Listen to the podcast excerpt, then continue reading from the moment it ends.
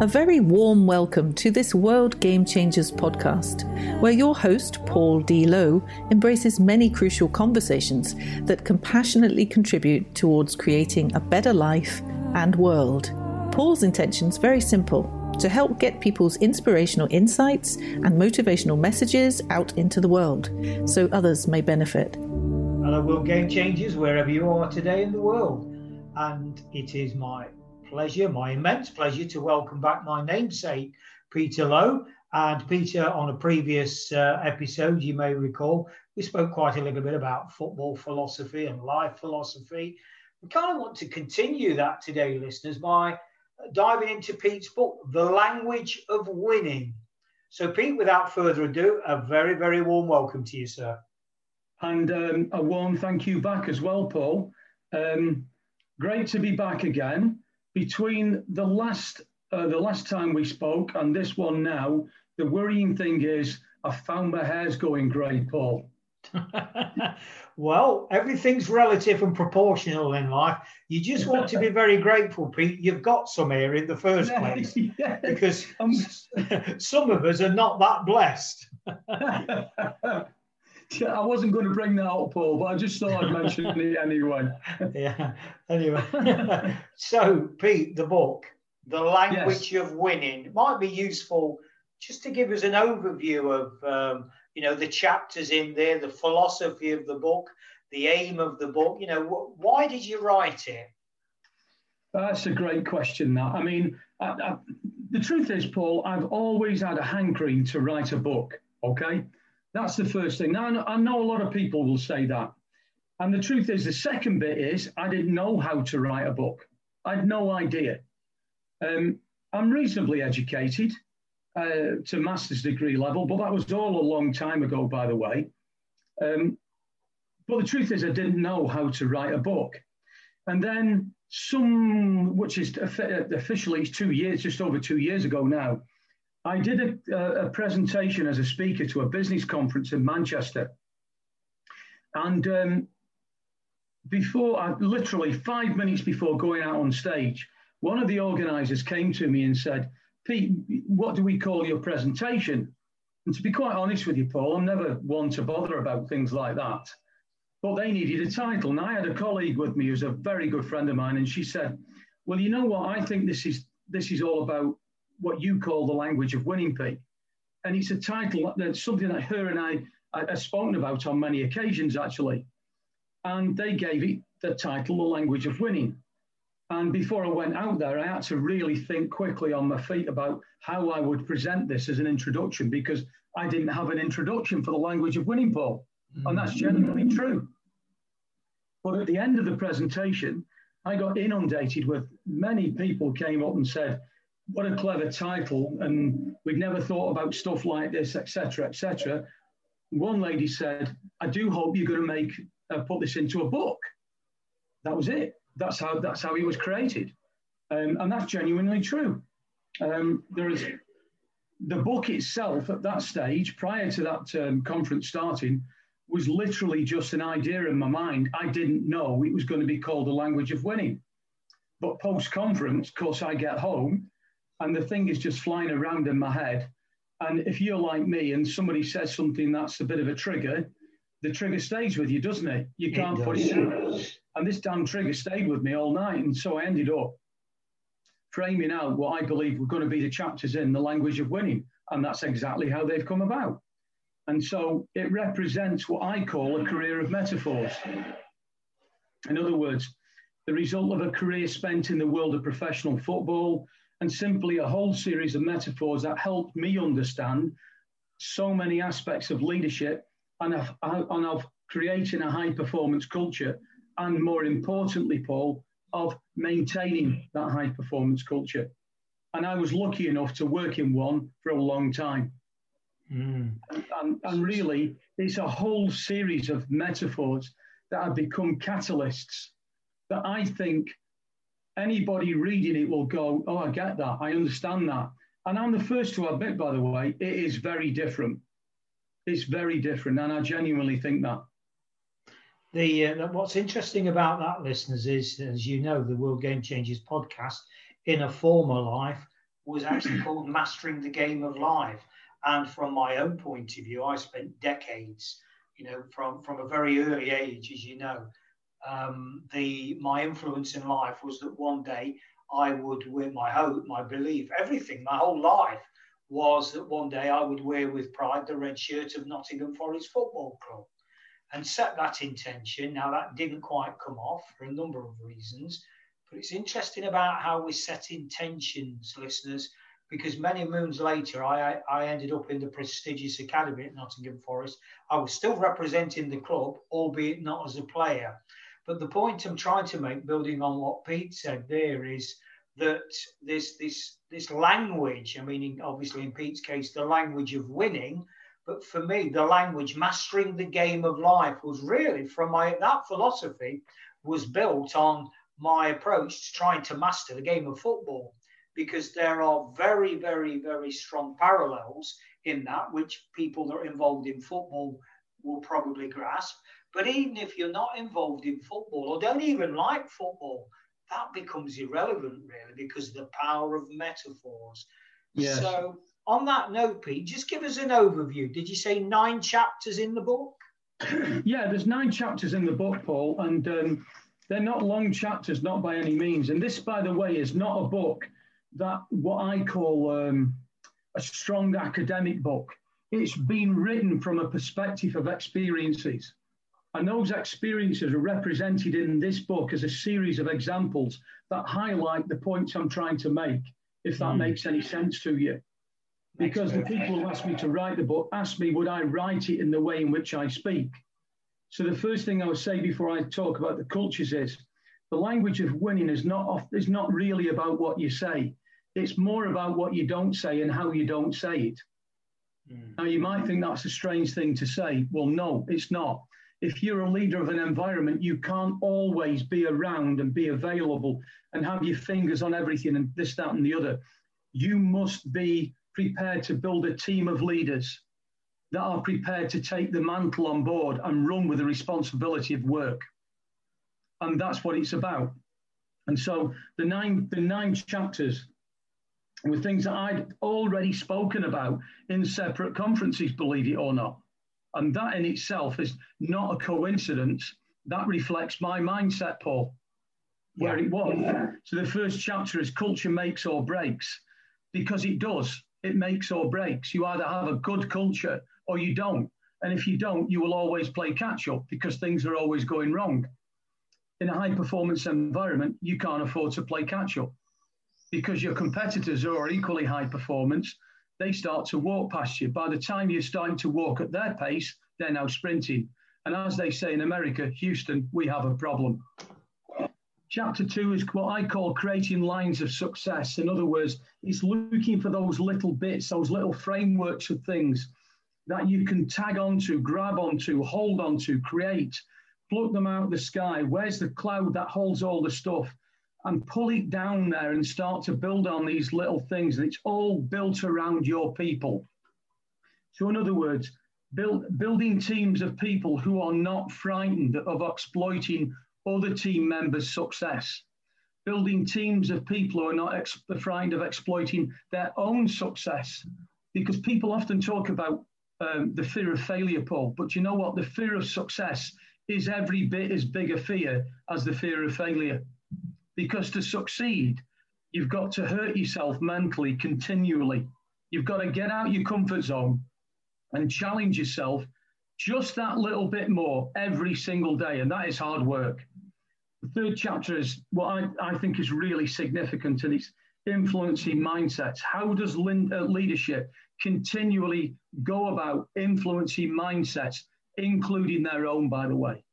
So ensuring that their own is not the mindset, that is the blockage to success within the environment they're trying to build. And ensuring that their mindset is not the mindset that creates a blame culture, because a blame culture is very easy to put in place when something goes wrong. Um, chapter four is You Are the Leader. And there we look at what I think are very basic leadership skills. And by the way, I'm not talking about things that you often see in books, Paul, like things like empathy and respect and trust and all this, that, and the other. If I'm honest with you, I'll turn around to you and say, if you haven't got those things as a leader, then you should get up, give up your work, go find another job, because you should have them. They're basic prerequisites for me for any top leader. So there, there are other things in in there that are, that are significant. Uh, you know, like leaders create leaders, for example, developing a plan and a way forward, the authentic you and no alibis. Uh, you know, these are just chapter headings. Um, the fifth chapter is what I call the dangers of the emotional tree. And I, let me explain that if that's okay. On the training ground, I would always say to the players, uh, stay away from the emotional tree. And what I meant by that was that when their emotions were so supercharged and beginning to be out of control, they were climbing this metaphorical tree, if you like. And the thing is about being at the top of a tree pole, you should be able to see everywhere. But because your emotions cloud the decisions that you're able to make, you can't see anything. And so, what we didn't want them to do was climb the emotional tree. So, that's about teaching people how to stay away from that, that zone area, that danger zone area, but also about how to manage it when and if they do get there. Chapter six is what I call the cycle of change. In other words, all businesses go through the cycle of change. Um, I think it's a highly interesting chapter. And I think that if I'm honest with you, when readers read that one, I think they'll be very interested in it because it's, it's something that you can apply not only to your personal life, but to any business environment on this planet, big, small, medium, whatever it might be. And then the last three chapters really get nutty and gritty and really get at you. And the, the, seventh, the seventh one is the power of what I call it the power of the changing room, understanding your team. Now, you worked, you were a young player at a football club, Paul, and you've mentioned him to me several times.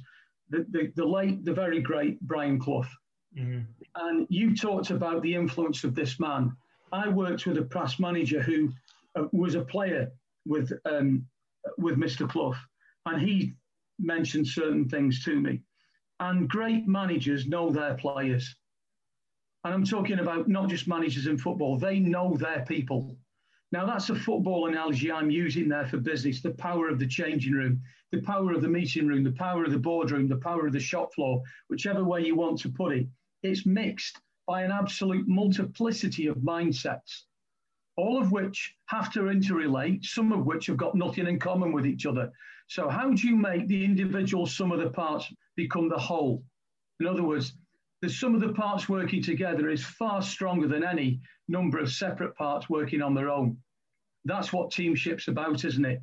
So, understanding your team is a vital aspect. And then, chapter eight is managing ob- obstacles to success. I've listed certain ones in this book, but honestly, I can double that, and I'm sure that you guys can as well. And then when you go into how you manage these obstacles to success to ensure that actually the mindset changes towards them, Paul, so they're no longer obstacles, they're just challenges. So we have to see them as a challenge and not an obstacle. So, in a football sense, the centre half marking the centre forward, and the centre forward's giving him a bit of a nightmare for 15 minutes. He has to come to terms with what the centre forward's strengths are and be able to rationalise that very quickly because if he can't, the game is gone. And you know that yourself. Mm. And that's in a business sense as well. And chapter nine is the last one, significantly important. This process of evolution, I call it move to improve. It's a bit catchy, I know that. But I, I like catchy titles, and the reason being is because I don't forget them. And I've got a forget, forgetting memory, shall we say. So this move to improve, is about how we continually wish to improve and grow and look for marginal gains or constant improvement, whichever way you want to look at that. Okay. And each chapter is headed by or starts with um, a quotation from a famous person in life which I think suits the chapter, if I'm honest, really quite well. That's the book, Paul. Mm, superb, fascinating. Wow. I, I, mean, what's come through listeners already on this, we're going to create a mini series out of this because there's so much rich, deep material there. And, I, and I'll stress the point again whether you like football or not is totally irrelevant because what I understand about Pete's work here, and, and obviously I've got the benefit of having spoken to him um, off air, so to speak, um, these philosophies, this approach to life is equal, if not more powerful in life than it is in football. It really is. And that is, you know, that makes it that makes it very very what's the word i'm looking for? I was going to say uh, yeah what's the word? Versatile. It serves us all. It means something to us all. And uh, you know as i say whether we like football or not totally irrelevant. So I think what I'd like to do, Pete, um, I mean, you know, to quote Julie Andrews, let's start at the very beginning. Absolutely. And have a little bit of a, a mini deep dive into culture makes or breaks, because that's something that organizations, and, and we've got an individual culture for ourselves. And I'm not so sure, you know, and I speak about my long years in darkness, um, that we fully understand ourselves. And if we don't fully understand ourselves, how on earth can we hope to, to understand anyone else, irrespective of whether we're a leader or not? So I think it's uh, it's a very good starting point. Pete, any thoughts about what I've just said there around this? You know, get you know, to thine own self be true. Get to know yourself first. I don't think there's any question about that, and you know, I, I completely concur with that. I endorse it strongly, and the reason why I do that is this: is that a culture is created for a business by a leading person in the business.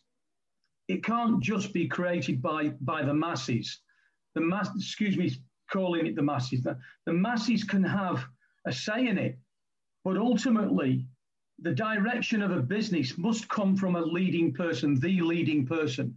So if, if I just quote the very great Bill Walsh, ex of San Francisco 49ers, who sadly passed away in the late 90s, but whose, whose work is still revered even today, certainly through the writings of people like Steve Jamison, who, who actually said to me uh, in um, in an email that he's he's singularly the only genius he's ever met.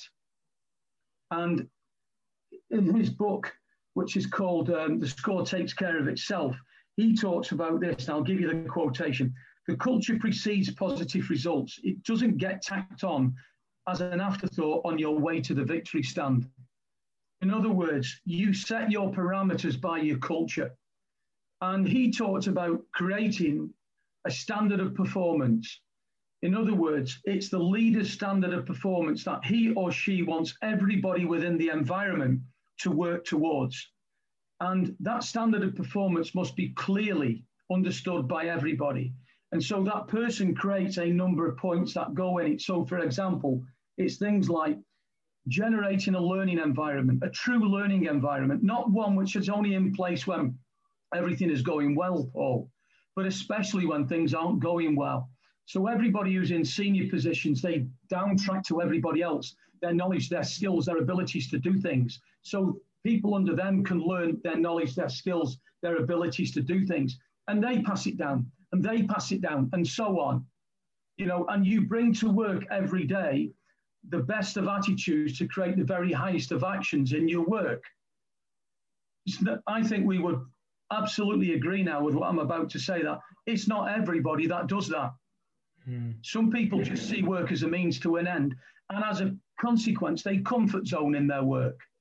And a standard of performance is designed so that that doesn't happen, Paul, if that makes any sense. Of course it does. Yeah. And so this culture makes or breaks. I think it's um, a strong title because it does. You've either got a great culture and people can evolve within it, and therefore the business evolves within it. If your people flourish and your people evolve and they flower and they can be who they want to be and they can give suggestions and they can come up with different ideas and they can say, I think we found a different way of doing something slightly differently. And notice I didn't say better because you might be doing it quite well anyway. And the implication by saying doing it better is that we're not doing it very well anyway. I'm a mindset guy, and I think you can see that coming across. I believe in, in the power of the mindset because our thoughts create our actions. And I've tried to put that down in this chapter. Thoughts create our actions. Was it Gandhi, the originator, Pete, when he said our beliefs influence our thoughts, our thoughts, our beliefs, let me get this right, beliefs, thoughts influence our words, our words influence our actions, and our actions influence our results. All starts with belief, uh, belief, really, then, doesn't it? Absolutely. I mean, and that's why I say, you know, this standard of performance has to be directed, whether we like that or not, by, the, if you like, the leading cheese in an organization. You know, it has to be put in place. And it can't be represented by values that are contrary to what the culture wants it to be. And those values, by the way, they can't be made up on a daily basis. They have to be values by which the organization lives by. Mm-hmm. And if I remember rightly, it was the guy that owns the uh, the uh, set up the uh, coffee business. What's it called? Well, the two main coffee things, Paul. I'm, re- Star- I'm really Starbucks. Starbucks. You got it. And it was the uh, the chief exec of the Starbucks said is that the one thing that everybody has in common is the fact that they own the values of the business and they must live those values on a daily basis and and with respect, Starbucks is pretty successful, isn't it? Yeah. So yeah, you know, values are so important. You know, they're absolutely critical. And if if I go back to the early '90s or when it, however it was when the you know Enron and the Enron crisis came up in the states and the Enron business crashed, which was a multi-billion pound organization or multi-billion dollar organization, and people lost their pensions and goodness knows what and their retirement money all over the shop. You know, their values were chipped into the into the marble holes in the in the hallways when you walked in. Well, if I remember rightly, their chief executive officer served a number of years in prison. You know, because what they found going on there was corporate, um, well, crime basically. Their values just didn't match what their values they said they were. So you've got to live your values, and it has to be part of your culture. It's a no. What I call your value, uh, your culture, Paul. I believe it's your organisational DNA. Mm. I worked in, a, in a, a, business for ten years at Manchester City, and we produced players left, right, and centre all over the shop. Thirty-nine Premier League players, seventy-four professional debutants in the first team in a ten-year spell, and those debutants had to they had to be debuts in what we we, we termed as being competitive games. In other words, League Cup, FA Cup, um, championship as it was of the old first division at the time, and then the Premier League as we became. So it had to be one of those four facets. And um, we, we created players left, right, and centre, but our culture was just driven by a man, um, an academy manager who believed that actually the only way you could do it was to have a team of leaders who would pass their skills to their team of leaders and so on. And it generates, um, how may I put, a loyalty to the business. So in a 10 year spell, Paul, we only lost two members of staff. And one of those was to an internal appointment. And the second one was he left football to go and set his own business up. But we did gain other members of staff. So we went from six to 33 in a 10 year spell and only lost two. Now that's reflective of people happy in their work environment it reminds me of the culture under the Shankly, what Shankly put in place yeah. with the Bootless yeah. mentality, so that Liverpool knew who the manager would be, not only the next manager, but the one after that. They've yes. got this whole kind of culture, this thread of we do what we've got a DNA. As you, I love that terminology. We've got a DNA. We've got a culture, a way of doing things. And whether it's me here today doing it, or my successor tomorrow, or his successor the week after, month after, year after, decade after, doesn't matter. That DNA is, is embedded within the club, those values, that vision. Where are we actually going with this? That's key mm. as well, isn't it? Oh, absolutely. Because if if you have leadership that strives to develop other leaders, what you end up with, Paul, is visionary thinking and compassionate leadership. And that seeks to find those who proffer opinions because their opinions contain ideas and, very importantly, intuitive thinking. And that's thinking that creates impact. And leadership has to create impact. And there is the belief in some organizations that the guy that works on the shop floor doesn't have to be a leader. Well, let me give you this metaphorical perspective of, if you like, is that the guy on the shop floor who one day gets faced with quite a big responsibility, in other words, completing a task, is all of a sudden faced with, with becoming a leader for himself. So he does have to become a leader, Paul. mm. even though it's at a much lower level, if you like, than somebody else further up the food chain. It is much, much better for any organization when the people who all make the team, and using the words of one of my past managers who said to me very early in my career, make sure that you work in a way with the young players that they can think for themselves and solve their own problems. Because it's much easier for me when they become first team players and I don't have to keep telling them what to do. And, and that I actually find quite profound, if I'm honest with you. So this thing about, can you know, creating intuitive thinking and the ability to want to lead yourself and lead others of small groups or whatever when times are tough is very, very important. And my last piece on, on, on this little bit is in our academy, when I actually worked there at City, there was literally only one thing on the wall for 10 years, literally one thing. And these days, in all work environments, they emblazon the walls, Paul, with fantastic quotes and this, that, and the other. And by the way, I'm, I'm all in favor of that. But here's the problem with that. After two or three weeks, people stop to notice it. It becomes wallpaper. People walk past it. Mindsets look at it, but they never really take notice of it anymore. And if you ask them as they walk past something, what's on, on what's the quotation on that on that uh, poster behind you? They would probably wouldn't be able to tell you because they just walk past something they know is there, but don't really take any notice of it. So if you if you're going to have an environment like that, fantastic, but you need to have a budget to keep changing the things. Mm. So mindsets are freshened all the time with what they see. So we had one thing and it was literally outside the meeting room where all the departmental meetings took place. And when you think about it, that's clever. That's our Anfield, the boot room. Mm. So if you recall, When, and it's still there now, when the Liverpool sides go out to take the field, there is a sign on, above the steps going down onto the pitch which says, This is Anfield. And the players touch it as they walk out.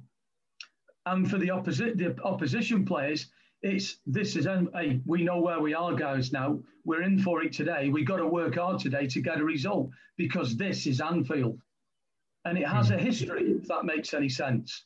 Of course, it does. So the only thing that was outside our office door was this, and it was a sign, and it said this: "We're all think alike. Nothing ever changes." So when you walk into that office and you take part in a meeting, don't just sit there because if you're thinking like everybody else, we will not create intuitive thinking. That's why we were different. This is where I've got it from. Mm, fascinating. Well, listeners, I hope you agree that, you know, as the first of a mini series and, you know, probably a, a, five, a five part mini series where we can maybe do a couple of chapters each episode you know, just throw one or two ideas around. But hopefully, hopefully you agree. I mean, I've certainly been fascinated. I love this stuff, particularly when it's related to football, because, mm. you know, yet again, listeners, no apologies for repeating. The game of life and the game of football, they go hand in glove. They go hand in glove at the risk of splitting metaphors there. So, uh, Pete, I want to thank you immensely. As I say, that wasn't kind of host rhetoric when I said I really enjoyed that because I really did enjoy it. So um, I want to ask you one big question to sign off, sure. but uh, before I do that, I just want to invite you in for you to share your contact details and how people can reach out to you, find out more about you. Well, first and foremost, my, my email address is pete at petelowe.com. And Lowe is spelled as in yours, Paul, L O W E. Okay. Um, people can find out about my program called The Language of Winning at www.petelowe.com. And that takes them into a, a nine video program, Paul, I've created, which is off the book. So that'll take them into that. And in that, they will notice if that they go into purchasing stuff like that's on there, there is a free copy of the book and an audio copy and a workbook. All that stuff goes with that. I, I can be emailed also at um, uh, pete at first hyphen team.net. So I've got two email addresses. Um, my Twitter handle is at your first team. Okay.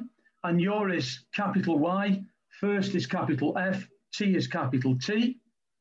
And my telephone number, which I'm very happy to give, is 07531 538 302. And of course, people can get me on LinkedIn, and I'm under Pete Lowe. Super. So my answer to the, if you're looking for me on, on LinkedIn, look for the good looking one. By the way, I'm joking. yes. That, that northern humour never ceases. He's, he's got to come outside the fish and chips bowl or a bit of cheek. And I like the cheek, if I'm honest with you. Yeah, absolutely. So the big question then, the, or should I say the, the final question? Yeah. Uh, certainly of this episode, anyway, this particular episode. So we've spoke around culture here, Pete, and the importance of, and obviously singled out values quite rightly. But other than values, so you're going into an organization for the first time, or maybe delivering uh, a conversation uh, speech to the senior management team. Other, you know, taking values out of that, you're not allowed to use the word vision or values. You know, the top two words, if you like, vision and values. So you're gagged on those now. You're, you're censored. Yeah. You can't use those words. What would be your message, Pete, in terms of going into a new organization and saying, right, we need to devise a, you know, an, a really empowering culture? Just give us a couple of pointers, Pete, on alternative words or directions to head around culture forming. That's a great. Uh, that's a great thing to actually ask me to put in place there. And I'll I'll say this: there is no I and we and only we mindsets mindsets create successful teams, Paul. Nobody is ever bigger than the team. So this is about generating a whole bunch of people, no matter who they are, no matter what their personal likes or dislikes are for each other, who all work together to make the complete sum of the parts. That's the first thing. So it's all about team. Culture is what I call the heartbeat of the organization, and it's your foundation for success. It's the bricks you put in the wall um, that become that success. It's not glossy messages on wallpapers that decorates the wall. Because if it is glossy messages, then I've got to tell you, Paul, you're using the wrong wallpaper and definitely the wrong messages. It's not a nice to have. It creates believers, and believers are influencers, and influencers become the changes of mindsets. I think that is absolutely mega big, genuinely. And the last bit I'll say to you is this, for it, and I'd say this to anybody that I was speaking to dream really, really, really big. But spending time daydreaming will create too many conversations with what I call the F word failure. And in every failure exists your next success if you're, if you're brave enough to explore why it's happened and, and the remains it leaves you with. But having to meet the F word because all you do is dream is probably the reason for your failure in the first place.